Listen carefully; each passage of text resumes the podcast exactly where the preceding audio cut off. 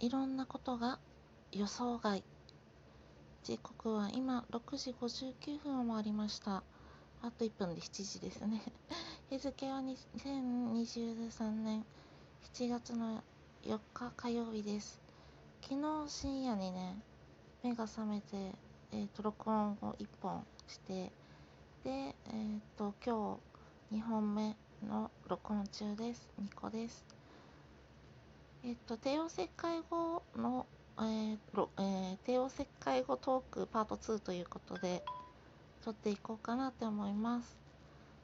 お知らせのね、なんか音が入っちゃったかもだけど、まあ、気にせずお話をしていこうと思います。えっと、まずですね、喉カラカラ事件。事件ってほどじゃないんですけど、あの、肩にね、筋肉注射をされるっていう予想外の注射があって、それ聞いてなかったんですよね。で、まあビビったんですけど、痛くなくてよかったなって思ったら、まあ、その筋肉注射で喉がまずカラカラになって、で、あの結構私はその自分の痛みとか違和感とかはちゃんと伝えようと思って帝王切開に臨んだので喋ってたんですよね。あと、まあ、手術中にあのたくさん話しかけてほしいってバースプランに書いてたので、あの助産師さんとかがね、結構話しかけ、話しかけてくださって、それに答える感じで喋ってたら、本当喉がカラカラになって、唇と唇がくっついて動かないんじゃないかぐらい喉が渇いたので、えっと、その話しかけてくれるね、助産師さんに、喉がもうちょっと限界で、あの脱脂綿とかで口を湿らせてもらいたいんですけど、ダメですかって聞いたら、それは大丈夫って言われたので、あのそれをしてもらっ手術中にそれをねしてもらったりして、で、まあ、麻酔がね背中に入って子供が出てきて、ずっと喉はカラカラでストレッチャーで運ばれて、で自分の部屋のベッドに下ろされて、でうつらうつらね、あの目が覚めたり、あの眠ったりをくるえ繰り返していました。まあ眠ってる時、そのなんだろう、私お昼から、えー、帝王切開したんですけれども、すごい救急車の音入っちゃいますね。あの寝てる間はね、喉の渇きとか感じなくて、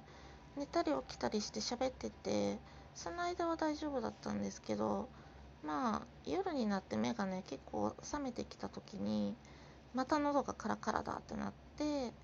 で看護師さんがね、あの、まあ、ひっきりなしに来るんですよ。あの子宮の収縮の戻りのためにお腹をね押されたりとかで、これもね結構あの帝王切開した人は痛かったっていう感想が多かったんですけど、私の場合、あの痛み止めがすごく効いてたのか、麻酔が効いてたのかわかんないんですけど、あ、押されてるなっていう感覚しかなくて、痛みとかは全然なかったです。あと足がねずっとじんじんしびれてましたね。だからやっぱり麻酔がその効いてたんでしょうね。お腹を押されてる時も麻酔が効いてて、夕方から夜にかけてん昼の手術の麻酔が、まあ、夕方夜までずっとね効いてたんだと思います。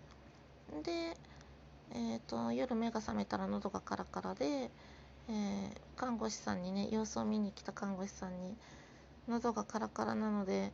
なんか脱脂綿とかで口を湿らせたいんですけどって言ったら、あの氷を脱脂綿に包んで口を湿らせてっていうのはできますって言われたから、まあ、それをしたり、うがいをねて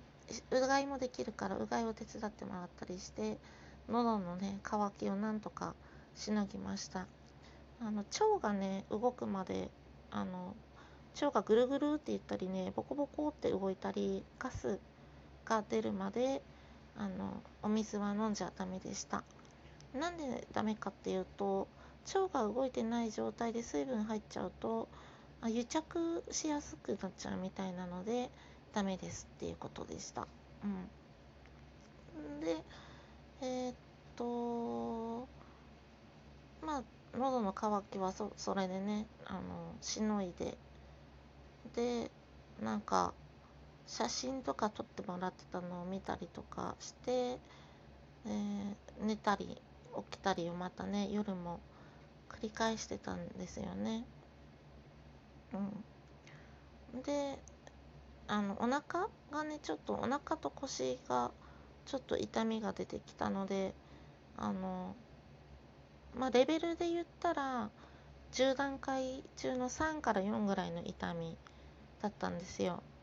まだ全然我慢できる痛みで、前だったら私はあのこのくらいの痛みじゃナースコールしなかったと思うんですね。もうななかはちぐらいまで痛みレベルが来ないとあのナースコールはしなかったと思うんですよ。看護師さんも忙しいだろうし、こんなことで手を煩わせてはいけないみたいな気持ちがあってしなかったと思うんですけど、もう今回はちょっとの違和感でも何でもナースコールするって決めてたので、ナースコールをしてあの痛み止めの量をね増やしてもらいました。でなんで昔の私はその看護師さんにこう遠慮がちっていうか、あこんなことで手を煩わせてはいけないとか、これくらい自分が我慢すればいいって思ってたかっていうと、やっぱり面倒な患者さんって思われたくないっていう気持ちが強かったんですよね。要はあの他人によく思われたいっていう気持ちが強かったんですよ。でもそれって正直私がコントロールできる範囲じゃないんですよね。あのちょっとしたことでナースコールを呼んで、ああめんどくさい患者さんだなって思う方もいれば、あのちょっとしたことでもあの呼んでほしいっていう看護師さんもいると思うんですよ。それがもしかしたら重大ななんていうの何かにつながる可能性があったりとか、ちょっとした些細なことで呼んでもらったけど、そこから実はあの処置が必要だったっていうことに気づくとかね、で未然に事故にならないで済んだとか、そういうパターンもあるし、要は他人の気持ちはコントロールできないんですよね。だけど私はそのコントロールしたいとは思ってないけど、よく思われたいっていう気持ちが強かったので遠慮してたんだと思います。でそこをあのうまく切り離すようになったんですよ。私の行動や言動であの誰かが何かを思おうが、それはその人の課題というか、その人の自由だし、あのどう思ってもらってもいいやって、うん、で私があの他人に対する言動とか行動で不快に思ったり、まあ快あの優しいなとか嬉しいなとか思ったりするのも自由なわけですよ。うん、そこをあのちゃんとねあの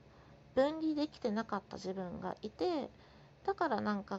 人に気を使いすぎたりとかしてたんですけど、割り切ることができるようになったというか、まあ、人は人、人の思考や人の感情はコントロールできない。それだったら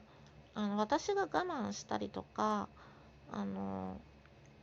遠慮がちになる意味ってないよなみたいな。もちろんね傍若無人に振る舞ったりあの自分のね体調体調が悪いわけですよ。手術の後だから寝たきりだし、尿道カテーテル入っててトイレも行けないしね、あのともかく体お腹を切ってるので体はきついですよ。だからその私は辛いんだ、苦しいんだ、痛いんだ、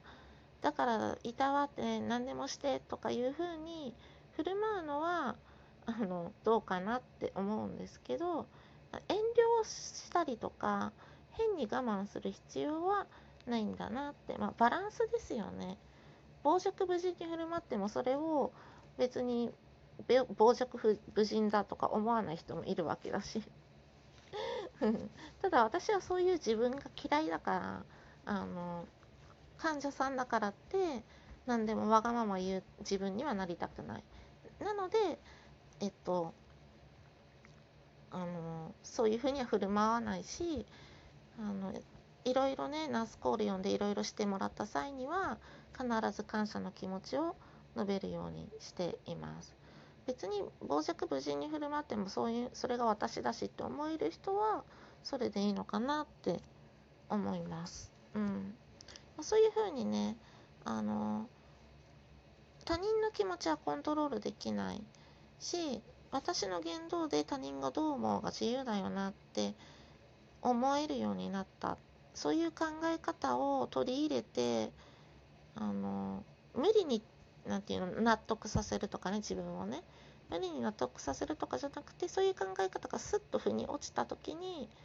すごく楽になったので、まあ今回は帝王切開後のなんていうのか感想や経緯を話しつつ、本題は、まあ、他人のこう感情や、えー、と気持ちはコントロールできないからこそ、あの自分が自由に振る舞っていいんだって、自分自由っていうのも私の中ではあの自分は嫌いになるような行動はしないっていう指針ができたよっていうのを伝えたくて録音しました。最後までお付き合いいただいてありがとうございました。まだまだね、ボロボロの体で寝たきりです。手術が昨日だったから、術後いちにちめですね。今日はね、歩く練習をするみたいなので、あの頑張りたいと思います。お腹を切ってるからね、歩くのもね、相当痛みが出る可能性が高いんですけど、あの歩かないと、あの癒着とかねしやすいみたいですし、歩いた方が回復が早まるようなので、まあ、そこはね自分の体自分自身のためにも、まあ、ちょっとね頑張ろうかなって思っています。明日も皆様にとって良い一日でありますように。ニコでした。